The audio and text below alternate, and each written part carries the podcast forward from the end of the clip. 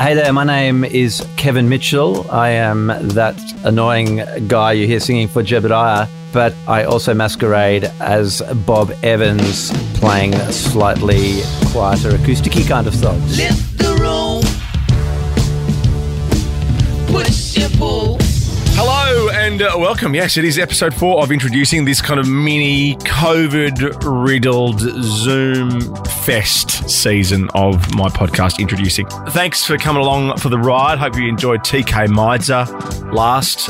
If you haven't, listen to it. What's wrong with you? Go on, listen to TK. She's amazing. I'm looking forward to this because I reckon this will be the last distanced chat, if you know what I mean. I can see the light. Premiers are using the word roadmap. I feel we'll be out in venues by summer and I'll be able to get face-to-face with some bands and some killer artists again soon and bring a chat to you just as it was always intended, with a few cans of beer. But this is the last kind of Zoom fest one, and I'm looking forward to you hearing this because this is Kevin Mitchell. Now, I used to work with Kevin Mitchell, a.k.a. Bob Evans from Jebediah as well. Yeah, we used to work together at Nova 937 radio station in Perth. Yeah, we'll also talk lockdown because he is, at the time of this chat, locked down in his home studio, also known as his garage at home, where he's sent to do some work and escape the family occasionally, and maybe the family sent him there as well. His tour, the Tomorrowland tour, as I bring my laptop over and share some dates with you, has been pushed around and rescheduled 1,000 times. But as it stands now,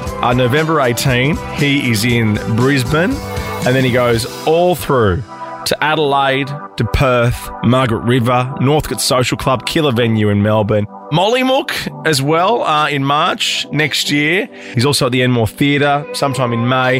Just check out bobevans.com.au, and depending on where you live will depend on whether or not you can go and see him. But I tell you what, you should go and see him, and I hope you enjoyed this chat with me old mate, Kevin Mitchell. So good to see you. I haven't seen you for so long. You too.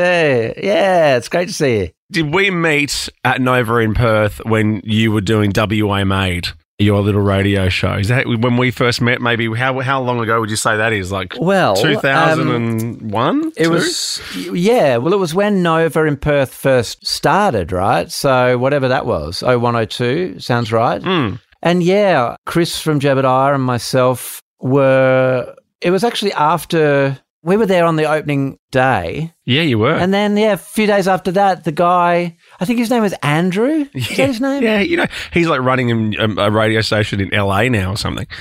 Oh, really? Okay. Yeah. So be kind. He asked, just out of the blue, just asked me and Chris if we wanted to be interested in doing this, you know, a local WA music program. And, you know, we didn't have anything much better to do, so we said yes. It was on a Sunday night from like 10 till midnight, I think. Yeah, right. On a Sunday night. I think is that a non-ratings period? Yeah, probably. I mean, generally though, when you put someone in at 10 till midnight, your idea from there is you're meant to progress to when the sun's up. We did it for a year and then we stopped because we were about to, so it must have been 2003 because we were sort of writing an album which was called Braxton Hicks, and that came out the following year, and I think we ended up just going, because we were going on tour and putting this record out, and we were just like, I think we just need to sort of drop all those other things and just concentrate on touring for the year. So, yes, I wonder if, looking back, if maybe that was an opportunity at a radio career that I... maybe. Well, I'm still doing the same thing with the same company, so I don't know. That's amazing. Who's the biggest success? I'm not sure. That day, the launch of Nova Perth was huge for me because I met my wife on that day. I also got to launch... No way! Yeah, I also got to launch the radio station with my favourite band, which is the Red Hot Chili Peppers. And you were the first live band, really, on the station until... The Chili Peppers threw the rule book out because they were supposed to be there for like 15 minutes and apparently they were supposed to not really give much of a shit, but of course they did because why not? Yeah. They stayed for an hour and then Anthony Kiedis said, and this is how I remember it, and as I said, it was a big day for me, so if you remember it differently, please tell me. Okay. But I remember Anthony and Flea sitting there in one of the songs, and they go, there's all these instruments out there, which were Jebediah's instruments. Yeah. Do you mind if we play you a song? I'm like, well, who am I to say no to Anthony Kiedis and Flea? And then apparently they went in and retuned all your stuff before your first live performance on it. We hadn't played yet. They were just your list staff, and they were like, yeah, no, it was, and look. And you can't really be angry because it's the Chili Peppers, but you're like. Oh, we were a little bit, look, I'm not a massive Chili Peppers fan, so, although I love John Frusciante. I think John Frusciante. Yes. Chili Peppers for me, yeah, one of those bands that they're a but band because I don't really like them, but there are some songs that I have to admit, like when Scar Tissue came out, I got to admit, I felt that. I really liked that song. And when John Frusciante came back into the band again, and he's such an awesome guitarist. So there are elements of the band that I really like. But yeah, everyone at the radio station was really cool. And, you know, because they knew that we were kind of, you know, being very accommodating. Yeah. Not that we had a huge amount of choice. But you know what it did kind of, I remember all of us kind of talking about it at the time, just going, yeah, you know, this is what it's like when you're in a band as big as the Chili Peppers, because you just live in a bubble where if you want something to happen, you're just used to having people around you just saying yes and making it happen, right? Yeah. You don't have to, like a band like us, you know, we would think at times like, oh, we wouldn't even consider doing that because we just don't live in that sort of fairly rarefied kind of world that I think when you're a global, you know, massive band, I just think that you do that sort of stuff without even kind of thinking about it. Bands like that probably always just kind of feel like the people that are around them are working for them. I guess you do get to that stage where you probably don't hear the word no very often, and then when you do, you fire them. But it's like that no one was working for them. They were at a radio station. Everybody was kind of just accommodating them. But. Well, mate, they even got to pick the playlist. The first, like, 6 songs on Nova were just crazy. Like, I know Susie and the Banshees was one of the bands. We played Amy Mann's One, I think, which was amazing. A Queen song that I'd never heard of, and I thought I'd heard all the Queen songs. Yeah. So if you hadn't back then, definitely now. God. Because, like, I've really noticed that recently, and I think, you know, I'm not sure if this started with because they had a sort of stage, like a theatre kind of show for a while or something, didn't they? We Will Rock You. Oh, yeah. That was one of the only shows I left in the interval. Did not come back. I never saw it. But then that movie came out and it was such a huge hit. And I just find now, like, you just hear Queen songs all the time over these last few years. I think there was a period of time maybe in the 2000s where I don't remember hearing them a lot. I remember we're seeing 12-year-old girls at JB Hi-Fi with the We Will Rock You soundtrack because they've just heard Bohemian Rhapsody for the first time. Like, in that regard, it's awesome, but I know what you mean. When did Freddie Mercury die? Was that like 1980-something? Oh, I can't remember. Let's say 80s, yeah. Because I do remember in the 80s having like a Queen, the Queen Greatest Hits on cassette tape. 91, there you go. Okay, it was 91, was it? Yeah. It must have been soon after he died, I think, that they put out this Greatest Hits album, and we had it on cassette tape, and I do remember listening to it. I've got very specific memories of listening to that record or that tape while working at my dad's warehouse. Sometimes on weekends, he'd get me and my brothers to come in and work at his warehouse and, like, repack pallets of food and drink. Like, sometimes they'd have accidents on the train coming over the Nullarbor to Perth, and stuff would fall off, pallets would get ruined, and they had to sort, and nobody in the warehouse wanted to do it, so he'd just like pay us like, you know, $3 an hour to come in on a Sunday and repack these pallets of like Ribena and stuff like that, and I'd listen to that Queen record while doing that. Yeah, okay, there you go. Well, we will talk about your music, but the one last thing I want to say is I watched that movie and I went, wow, the Freddie Mercury story is so much more interesting than that movie. Like, all the really interesting parts weren't really in it. It was kind of a made-for-TV Sunday night family viewing expose. Yeah, it was almost like the person that made the first Nirvana movie. I'm like, well, you kind of mucked that up because no one's going to try doing that now for another 20 years.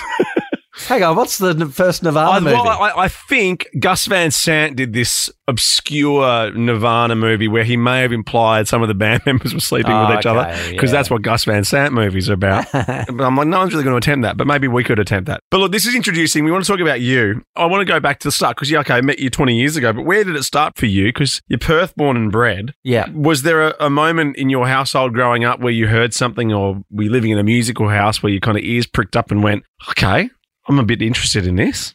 Yeah, I didn't really live in what I would describe as a musical house. Yeah. Although, you know, I've said that before on the record, and my mum gets a little bit annoyed because she reminds me that, you know, she played violin, and we always had a piano in the house, but I don't remember anybody ever playing it. But they had a record collection, a small record collection, but there were some good records in there. And the sort of thing that for me, I think, that kind of flicked that switch, or kind of the sparks that kind of set that little fire in me as a little kid to become really attracted to music, was actually not a record at all. It was actually a TV show called Fame. Yeah. And for people who don't know about Fame, it was this TV show in the 80s. It was kind of about kids in New York going to the Juilliard School, which is like a school of the arts. Oh, yeah, I'm looking at it now. It looks pretty funky.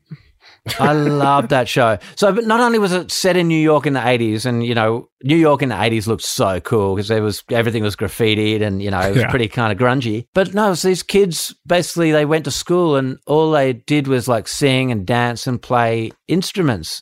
I looked at that and just thought, that looks like heaven to me, because that's all I wanted to do. So that kind of set me on the course of like signing up to dancing classes, you know, little jazz ballet classes. This is when I was like about 7, right? Yeah. And so then I'd just go dancing twice a week after school and be listening to whatever the pop songs that were happening at that time. And that was kind of my introduction to music. I wouldn't have picked dance classes at 7 twice a week as your introduction to, and your mum's violin if your mum's listening. I'm not much of a dancer now. But, yeah, that was kind of where it started. And I've loved music ever since, but I didn't pick up an instrument and start writing songs until I was about 12. I started writing songs in my head, and then I started to learn guitar to try and kind of turn them into real things, you know? Because I always think that's the big difference. I could always play 4 chords of guitar, but I love just listening to a Radiohead song and then being able to play it, then I put it down and moved on with my life. But I guess the real difference is that you wanted to write something and create it yourself, which is, I guess, why you're where you are now. Can you remember the first song you wrote at 12?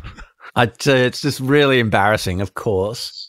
No, it wasn't Karma Police. So the first song I wrote that I can remember writing, and so what I used to do is I used to just kind of imagine songs, right? Because I didn't know how to play an instrument yet. But the first song I ever imagined in my head, it was called Steam on the Mirror.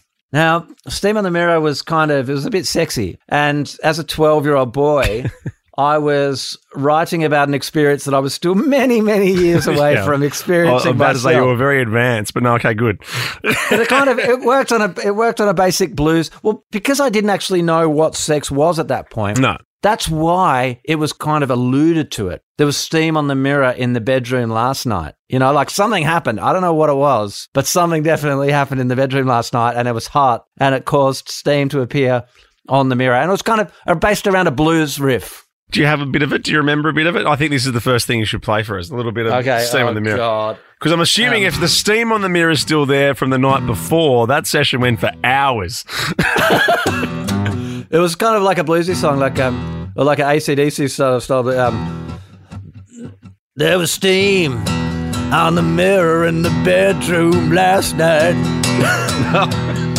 There was steam. On the mirror in the bedroom last night. There was steam on the mirror in the bedroom last night. There was steam on the mirror in the bedroom last night. Yeah. If albums still did secret tracks, I think that could be a secret track on the next Bob Evans record. I think this is only the second time on the record that I've ever put that out there. So, yeah. There you go. I feel privileged. Pretty embarrassing. But then the songs I started writing after that became more kind of romantic and lovey-dovey and less sexy. And then by the time I got into my teens and discovered, you know, rock and roll, then all the songs just got really angry and depressed. The grunge years.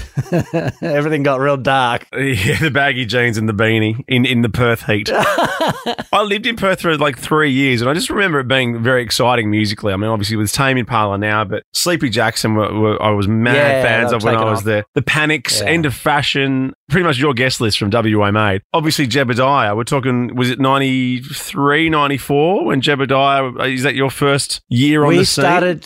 95. Okay. 95. We played our first gig right at the start of 95. Brett, my brother, is the drummer, and Chris and Vanessa, two of my good mates. And so we all went to school together. We'd all been friends for like probably about 5 years before the band started, because we went through high school together. And we started the band the year that I finished high school, my first year of uni. That was a short-lived career.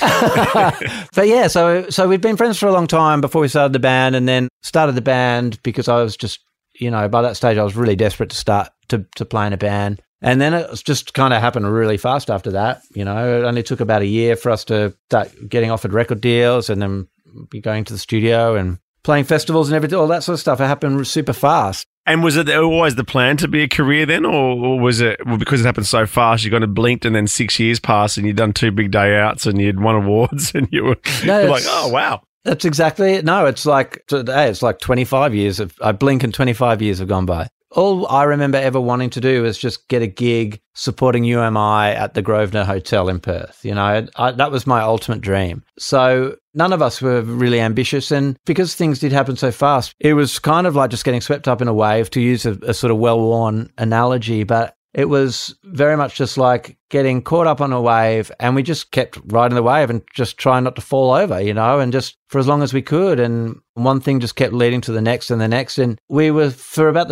a good 3 or 4 years after we formed, opportunities were kind of just coming to us and falling in our laps. And they were always a step ahead of where our ambitions lay, you know. That's good, though.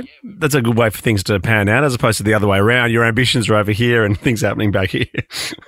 Yeah, and then everybody has any musician you speak to will have their own unique kind of experience. You know, lots of musicians that, you know, are grinding it out for a decade or more before they even get a sniff of kind of recognition or opportunity and stuff. For us, we were very young. I was a teenager. And it happened super fast, and it was very exciting and really great. Well, to be able to share that with your friends too, I think would be so cool, as opposed to, I feel for young artists who are on their own and everything's happening so fast, because then all of a sudden they're with a whole bunch of strangers, and even back to that Chili Peppers thing, then people are working for them or whatever. It's like, at least you got to maybe sit back with your mates and then look at each other and go, this is pretty cool.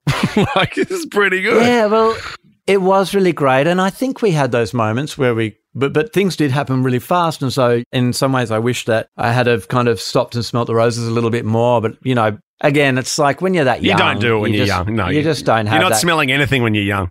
You know, could you, without saying it, do you mind playing like 10, 15 seconds of the song that changed it all for you? Well, it was Leaving Home. We'd put out a single that had gotten some airplay on Triple J, and it was the first single from our first album. So Leaving Home came out a couple of months before Slightly Odd Way, the record, and that's kind of what launched us. So I don't know, I'll just play the chorus. Leaving home, life was never good to me. Leaving home, I saw the morning and leaving home, life was never good. You can work it out, well, leaving home. Yeah, unreal.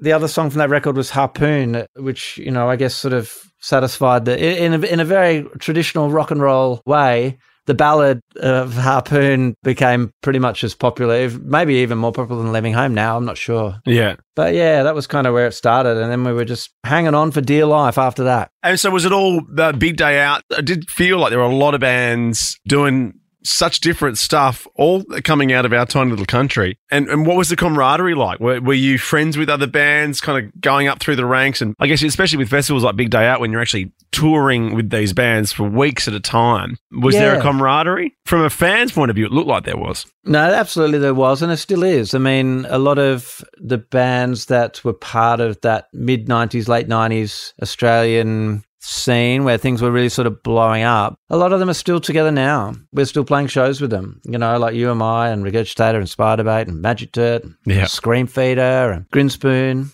They're all still going, and some of the lineups have changed a bit, but most of them have stayed the same. Most of the bands pretty much look the same as they did before. And there was a great camaraderie, and I think it was a camaraderie that was based on very Australian kind of characteristics, like, especially, you know, you mentioned the Big Day Out. The Australian bands on the Big Day Out kind of hung out together. I don't want to overstate this, but there's a little bit of an us against them kind of mentality. Perhaps Australian bands kind of band together the international bands, not all of them, you know, but some of them would, again, sort of live in that very rarefied kind of air.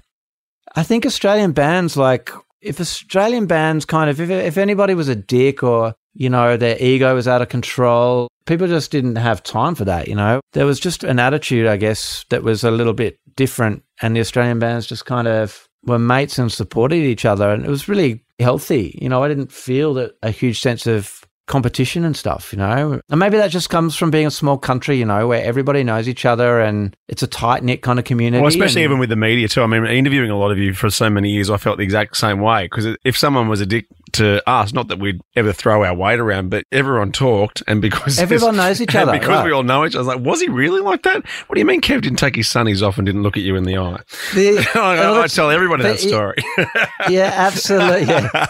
You're totally right, though. The Australian music industry, so yeah. Whether the bands, media, record companies, like everyone that's involved, it is a pretty small industry. And yeah, after a few years of being in it, you end up kind of getting to know everybody. And yeah, you're right. People do talk. I think that's just a characteristic of being Australian, being in a relatively small country, and kind of Australian attitude towards things.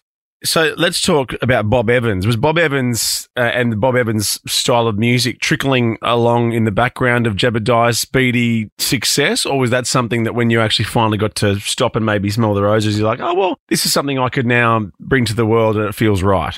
Well, I started doing Bob Evans live shows, you know, around 98, when Jebediah had really kind of taken off. And it was a strange time to kind of start doing it, because I was really conscious of not wanting to kind of ride on the coattails of the success of the band and be sort of looked at as like, oh, the, you know, lead singer going off and doing the solo thing. I really didn't want to kind of play into that trope, you know, because I just didn't like the way that that would be perceived. So that's why I gave myself a name, and it was kind of to be incognito, right? That was the idea of doing these solo gigs. I'll go under the name Bob Evans, no one will know about it, and I'll get to do these shows. And I was doing that for years. The first album I put out was in 2003, and the reason that it happened then was because Jebediah had just been dropped by Sony. We'd done 3 records and a kind of compilation B-Sides Rarities album called Glee Sides and Sparities, and we were dropped by Sony, and so we were independent. And a couple of years before that, we'd started up our own record label and started putting other bands' records out in our label. So it was like, okay, well, now that I've got my own label, I can do what I want now. So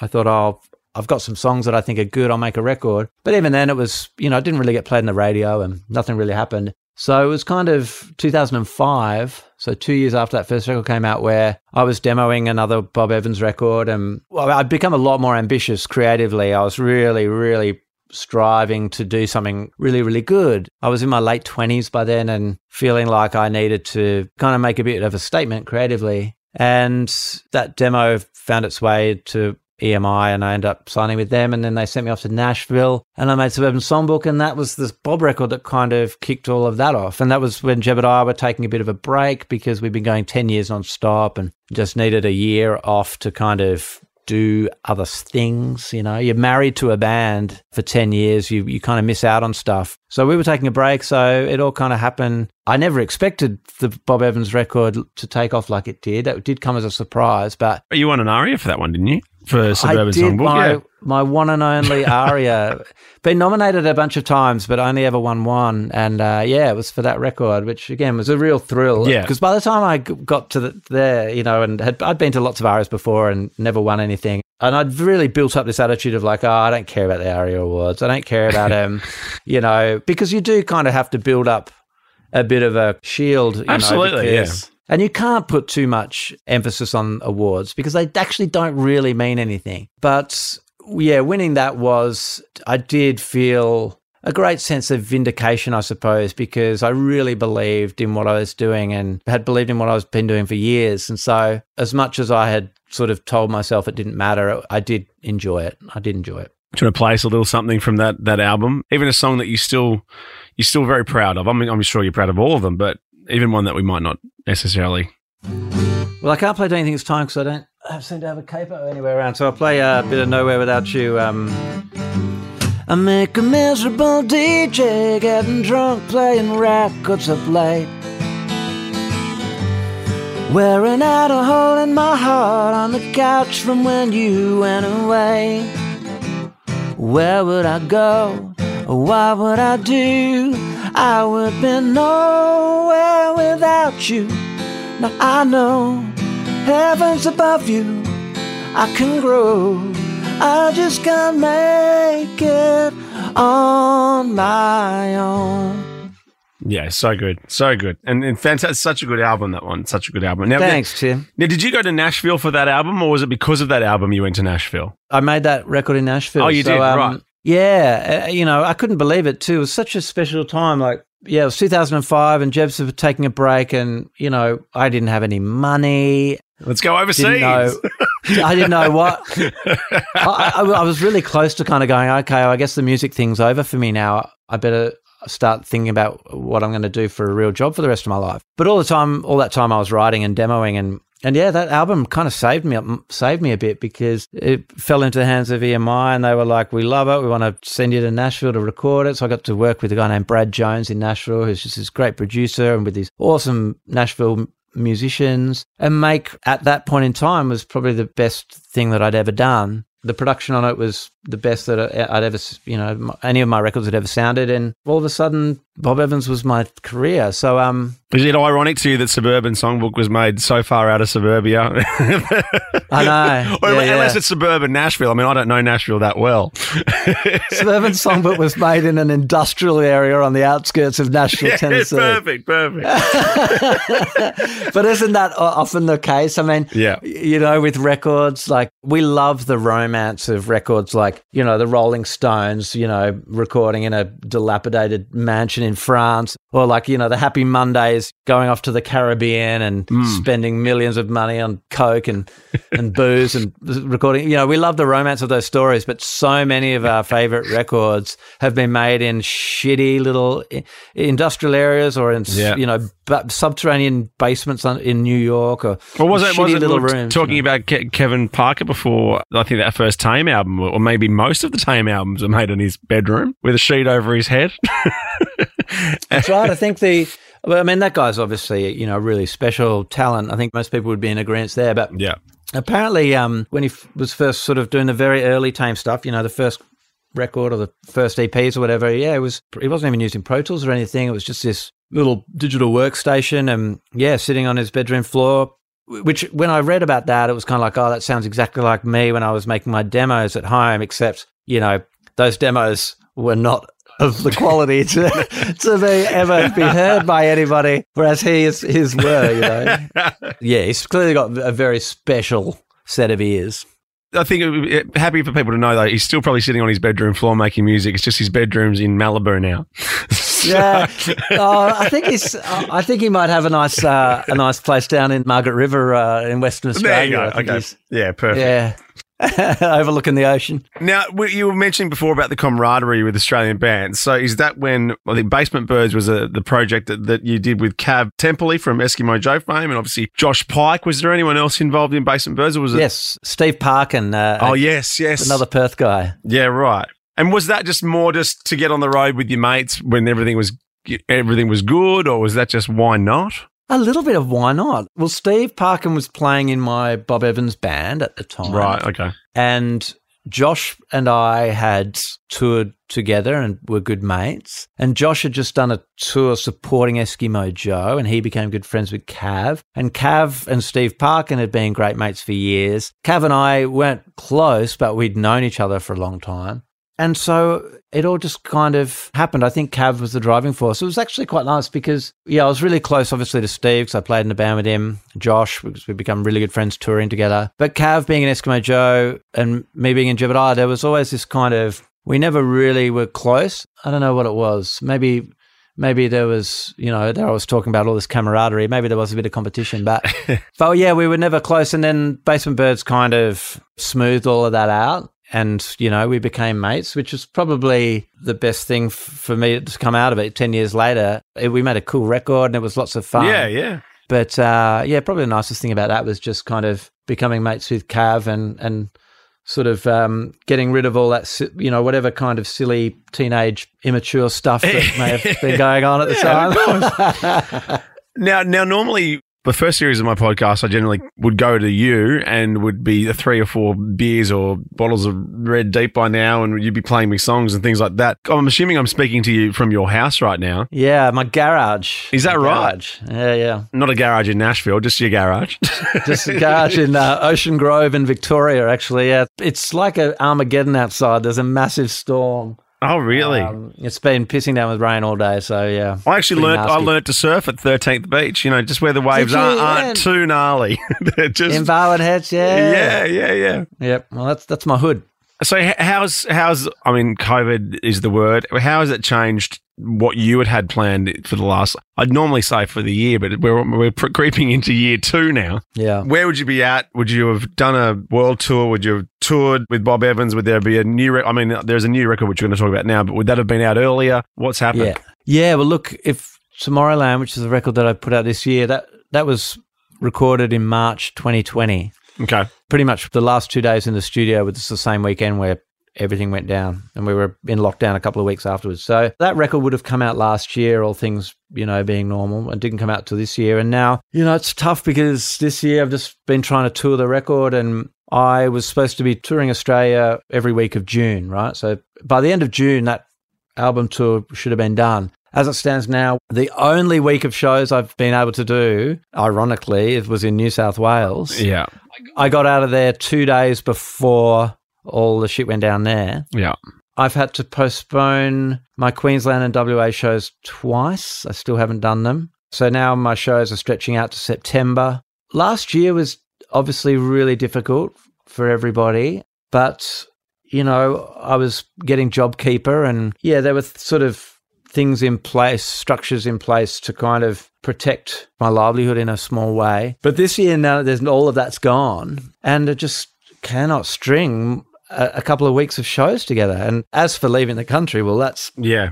I know that there are Australian artists that are announcing overseas dates and stuff late this year into next year. I really hope that happens for them. I certainly don't wish them not to, but I think it's really ambitious. Yeah, you know, I'd really like to, you know, go back to Japan. I'd really like to go back to Spain. Little pockets in the around the place that are aware of my music that I'd love to go to, but I can't see it happening for a little while yet. Maybe next year. But yeah, it's really challenging, very frustrating. And there's a limit to how many times, you know, you can keep postponing shows and people to stay interested, you know. It's really, really tough. But it's also that psyche of the people to keep wanting, because I've got a lot of friends who own bars, and especially in Melbourne, and I found even when Melbourne was opened up, there was still that reluctance to even come into the city, even though technically you were allowed to and you could. Getting people trained up again. I mean, I know, look, no doubt Australians, and I've been to plenty of festivals and plenty of gigs, that no doubt as soon as we can be there, we will be. But we've got to retrain ourselves a bit. This is what we do on Saturday nights, and on Wednesdays we go to that bar and we check out that bloke, and we've got to retrain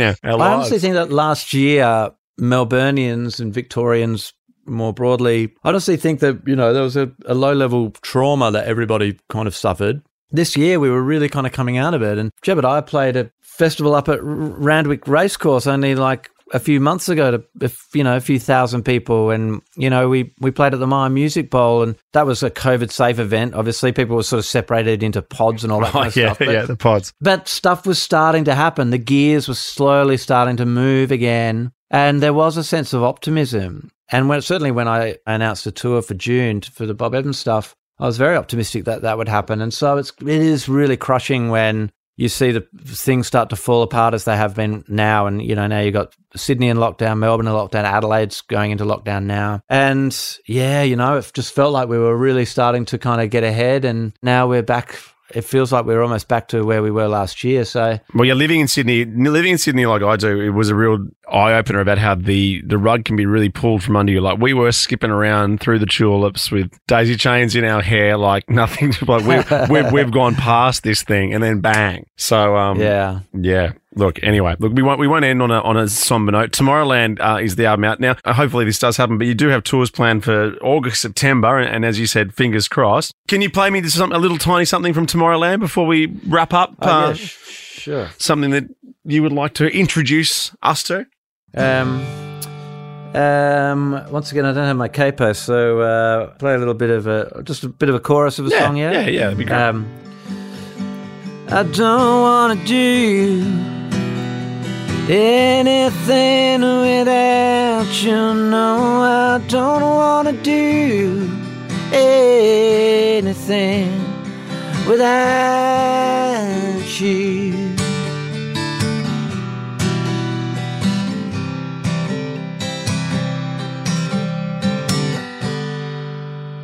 Oh, nice. We'll rename today's podcast Garage Sessions with Bob Evans. Well, that's never been done before. No. I couldn't think of anything else. Hey, normally what I do, and this will put you on the spot, but I finish every podcast with like almost a pay it forward. Okay. Well, hopefully we've introduced some new fans to you and reminded other people of your great work in this chat, but anything you'd like or anyone you would like to introduce us to that you're listening to now, something new that you're loving, something you've just discovered. I know it's a question without notice, but...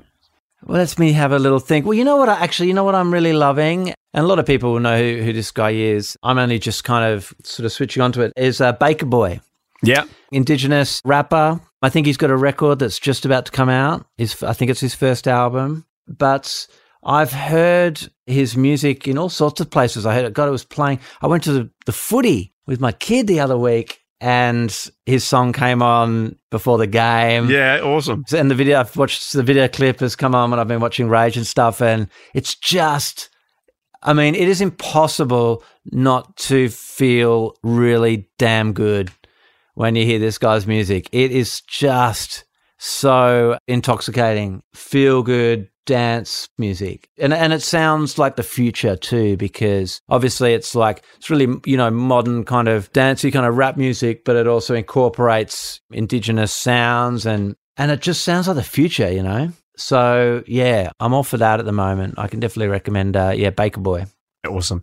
Well, mate, it's so lovely to see you. It's been 20 years since we first met. Hopefully, we actually get to see each other face-to-face soon. And I hope for everyone's sake that you and everybody else listening, you can get out on the road and get out of that garage real soon too. Thanks, mate. Yeah. I think my wife and kids are pretty keen for me to get out on the road as well. Please, Dad.